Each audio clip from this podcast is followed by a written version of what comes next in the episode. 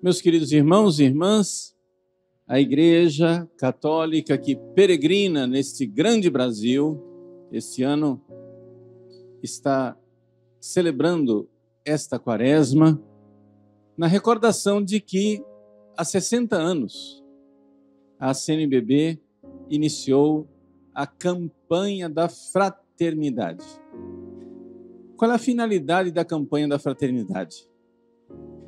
A finalidade da campanha da fraternidade é fazer com que a conversão quaresmal, ou seja, o nosso relacionamento com Deus, que deve ser transformado na quaresma, deve ser reformado, melhorado na quaresma, dê frutos, dê frutos no amor concreto do irmão. Por quê?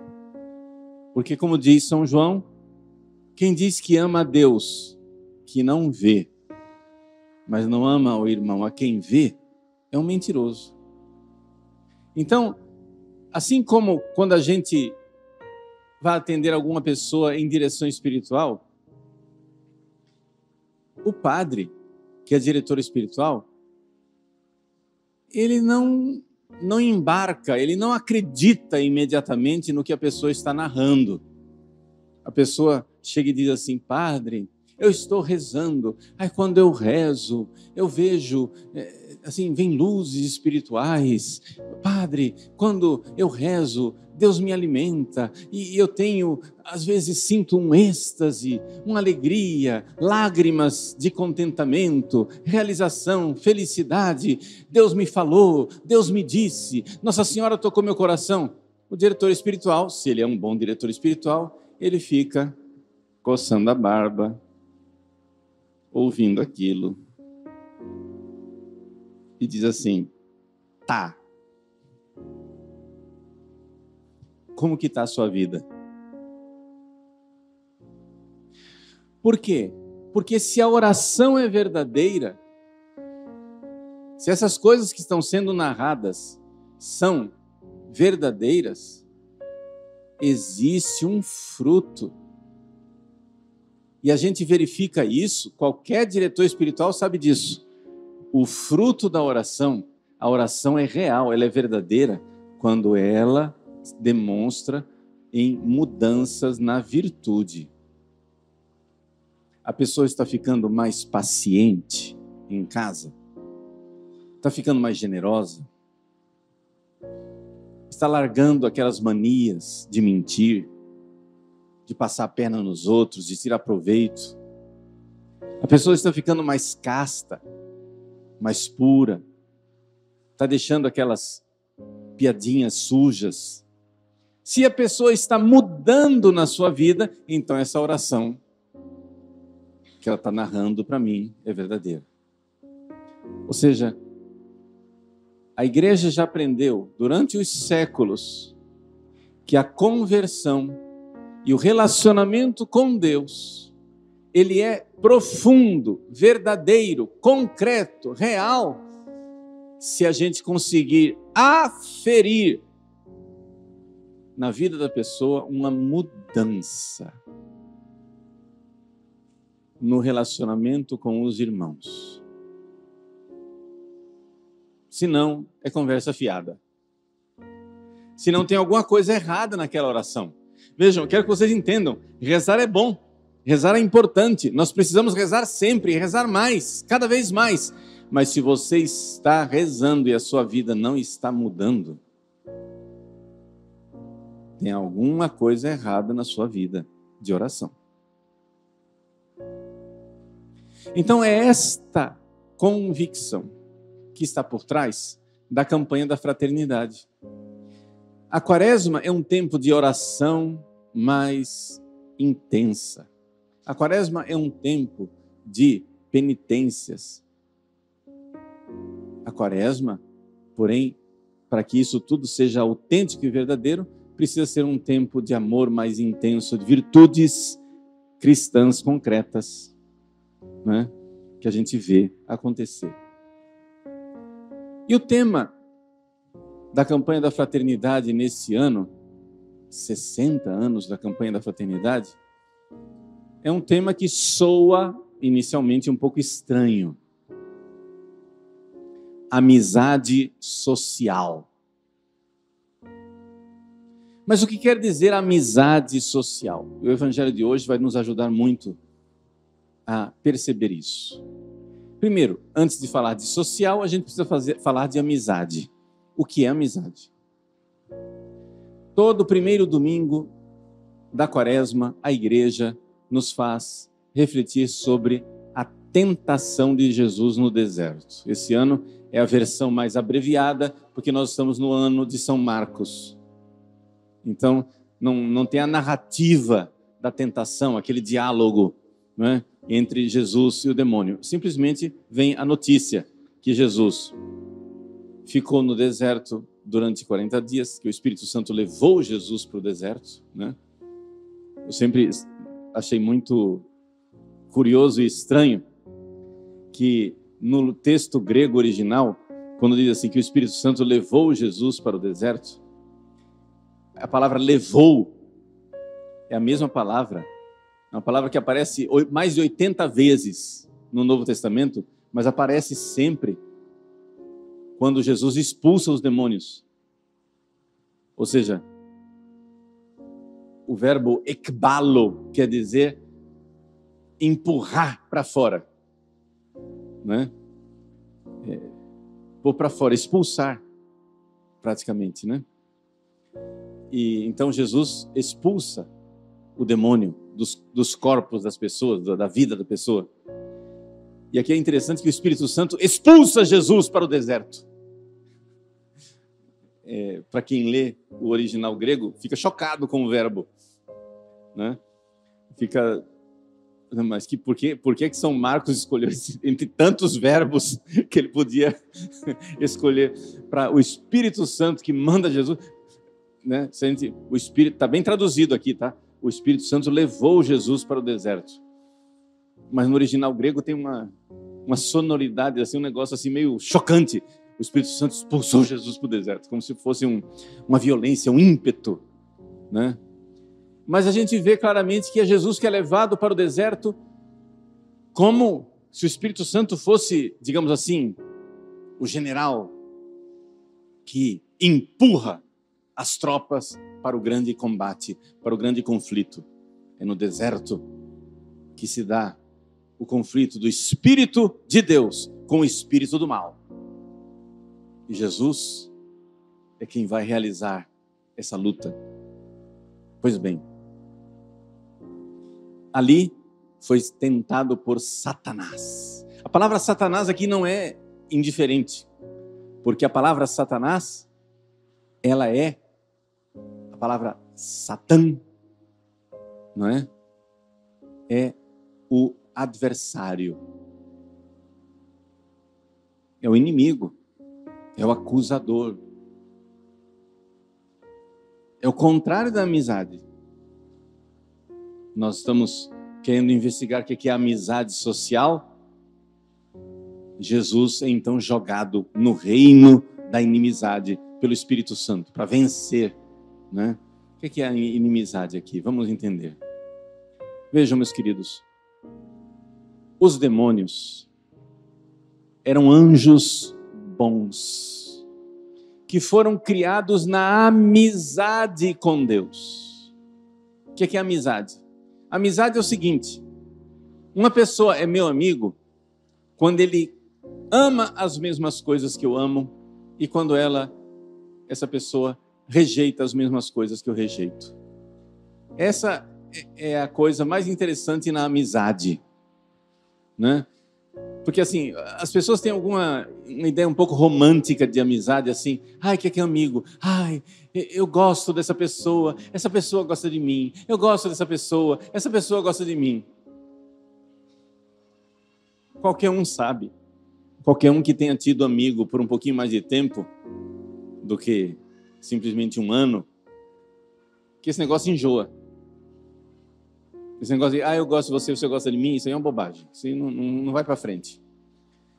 O que realmente fundamenta a amizade é quando as pessoas amam as mesmas coisas e rejeitam as mesmas coisas. Você se senta na mesa com um amigo, aquele amigo lá que, que gosta do mesmo time que você gosta, ou então que é, vão comentar aquele time adversário que perdeu. Você, você conversa e conversa com gosto porque tem o mesmo interesse. Você ama as mesmas coisas e rejeita as mesmas coisas. Né? Por que é que às vezes, quando você se converte, você se sente deslocado com os seus amigos? Porque agora aquilo que você ama não é o que eles amam. Pessoal, pessoal pensa assim: não, vamos fazer é, alguma coisa para fulano se converter, sei lá, por exemplo, tem esses movimentos dos acampamentos de oração, os acampamentos vão lá e converte, tem aquele choque espiritual e a pessoa se converte. Ótimo, muito bem, parabéns. O problema é o depois. Porque depois você pegou essa pessoa, arrancou ela de um lugar e vai ter que plantar em outro. Você vai ter que dar novos amigos para essa pessoa. Sabe por quê? Porque agora que ela está convertida, as pessoas que antes eram amigas vão começar a olhar para ele com estranheza. Por quê?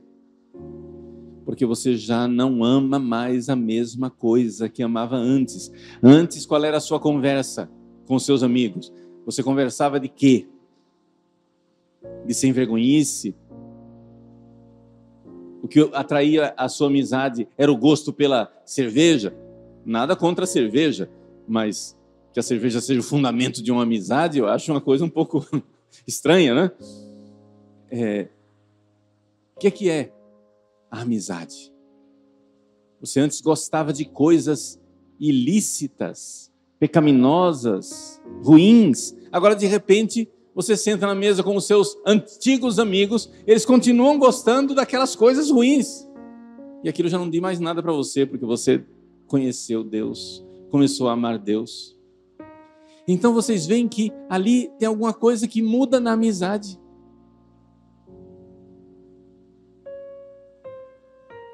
Como que você pode ter seus amigos de volta? O Evangelho nos diz: convertendo os seus amigos. É necessário converter. O Evangelho conclui dizendo assim: convertei-vos e crede no Evangelho. Esse é o fundamento de uma amizade. O fundamento de uma amizade é a metanoia, mudança de mentalidade. Nós temos que começar a amar o que Deus ama e rejeitar o que Deus rejeita. A amizade social entre nós, ela está fundamentada, antes de tudo, na amizade que nós precisamos ter com Deus.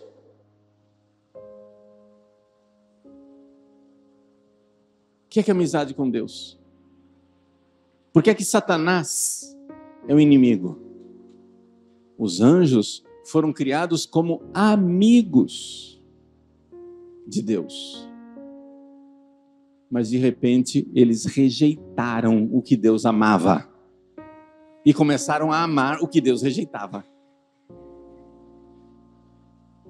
Considerando que talvez você não seja Deus, né? Não sei.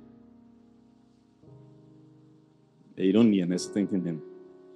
Considerando que talvez você aí que está me ouvindo não seja Deus, eu acho que você não vai ser o critério da amizade social. Não são as suas opiniões que vão ser as opiniões que vão criar amizade social. Ou seja, ah, nós vamos ter amizade social se todo mundo amar o que Padre Paulo ama e rejeitar o que Padre Paulo rejeita. Aí o Brasil vai ser unido.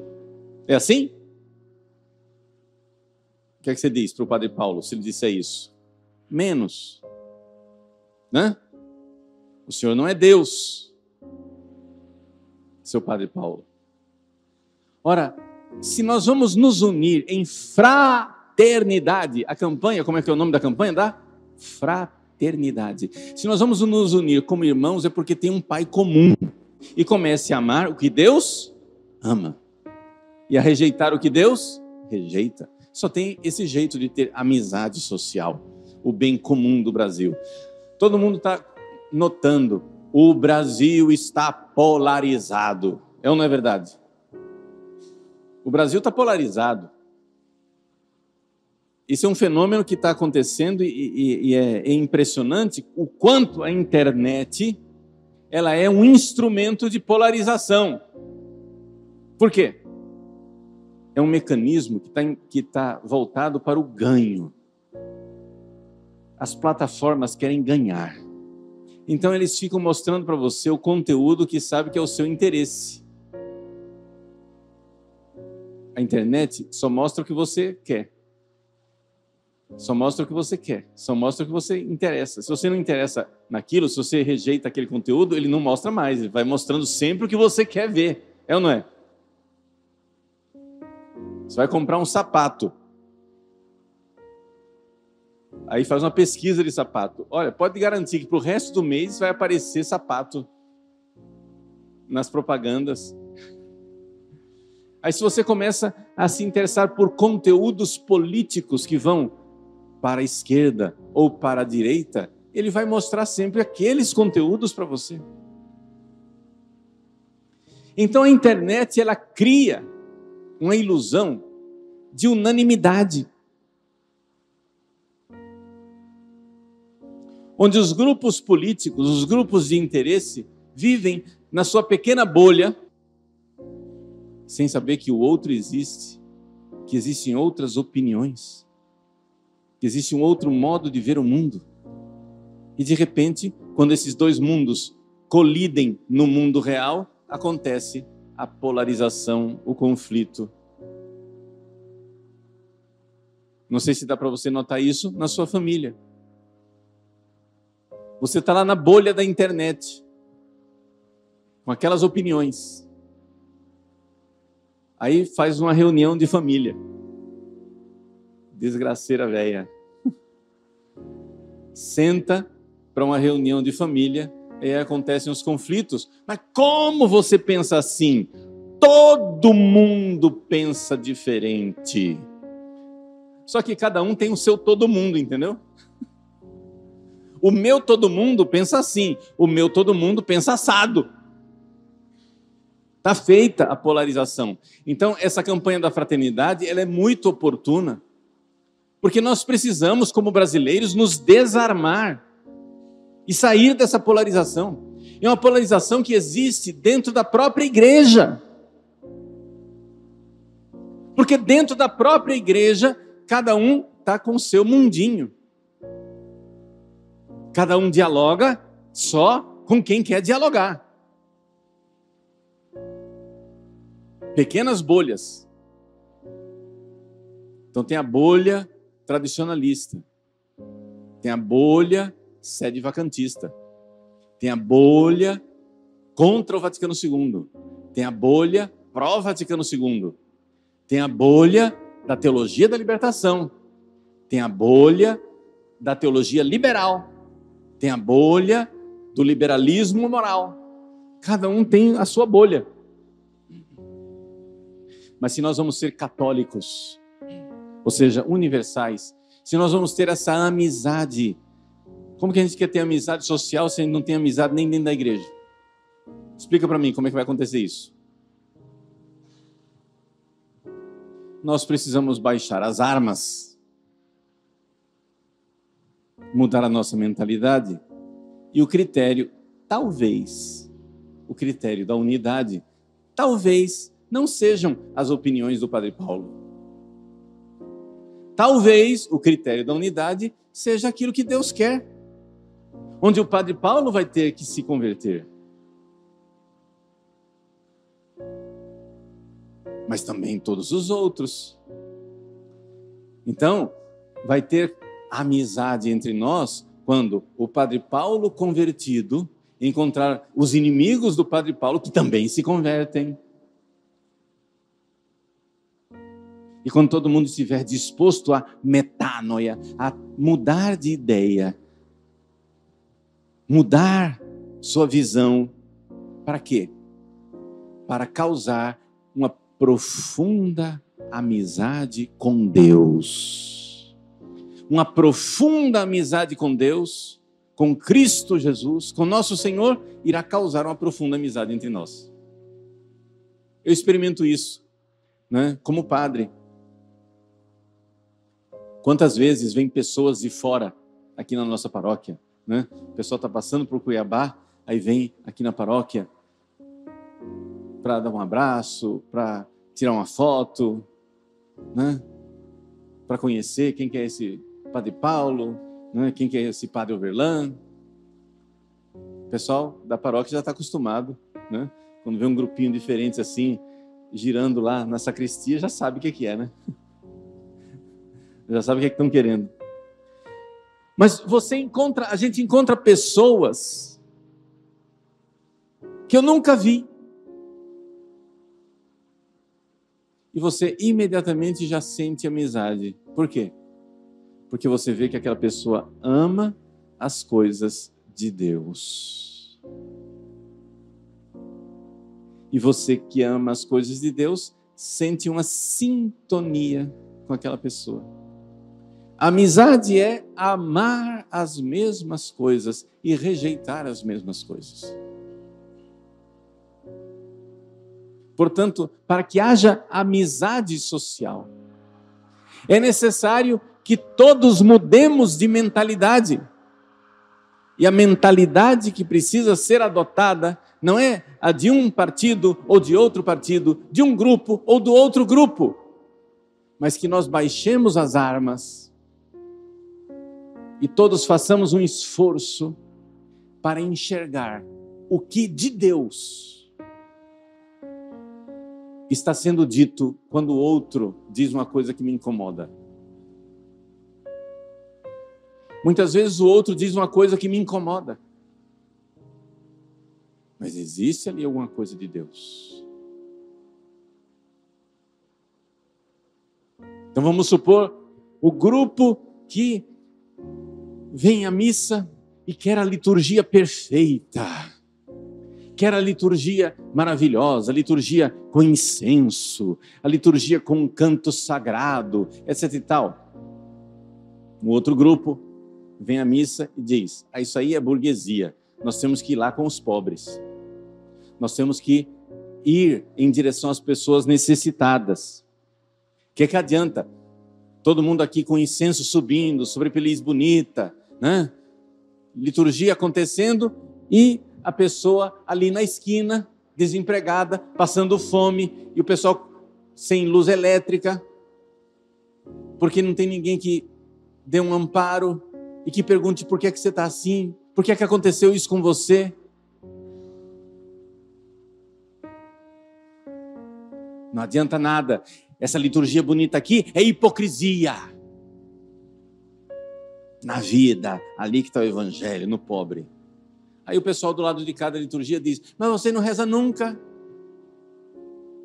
Você não vai à missa, não reza, não faz o culto a Deus. Quando vai fazer uma liturgia, uma liturgia que é toda descuidada. Ama, diz que ama os pobres, mas na verdade não ama Deus, e aí vem a briga. Como que a gente consegue unir esses dois grupos? Baixa a arma e veja que Deus merece o culto litúrgico. Baixa a arma e veja que você precisa arregaçar suas manguinhas e fazer alguma coisa pelos pobres. As duas coisas. Nós somos católicos. A beleza de ser católico é que o católico não precisa escolher, ele pode querer tudo, como diz Santa Teresinha. Eu escolho tudo. Eu escolho tudo. O católico não precisa escolher. É só escolher tudo de bom. Todas as coisas boas podem ser escolhidas.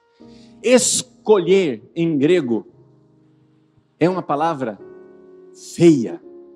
Chama-se Hairesis. É daí que vem heresia. O contraste do católico para o herege é isso. O católico não precisa escolher no que ele vai crer. Ele crê em tudo aquilo que Deus revelou. Tudo.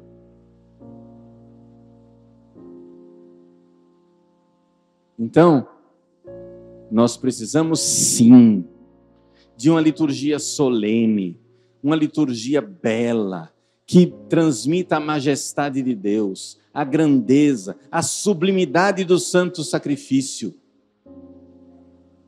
a maravilha de Cristo, o louvor e a honra devida a Deus. Mas precisamos também de arregaçar as mangas e nos sujar com o dia a dia. Me importar com as outras pessoas. Ter verdadeiro compromisso com as pessoas.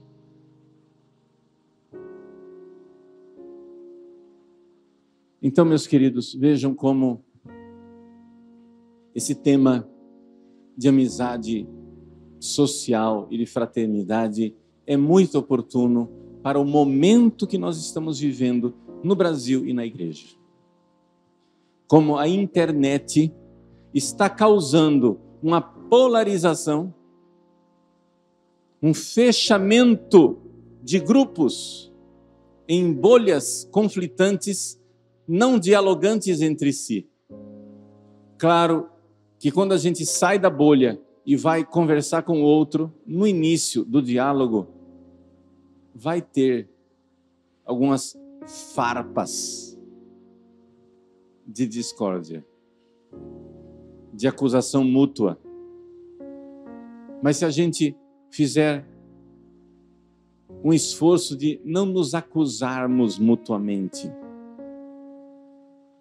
mas deixar o Espírito Santo conduzir as nossas atitudes. O Espírito Santo ele é criativo. O Espírito Santo jogou Jesus no deserto.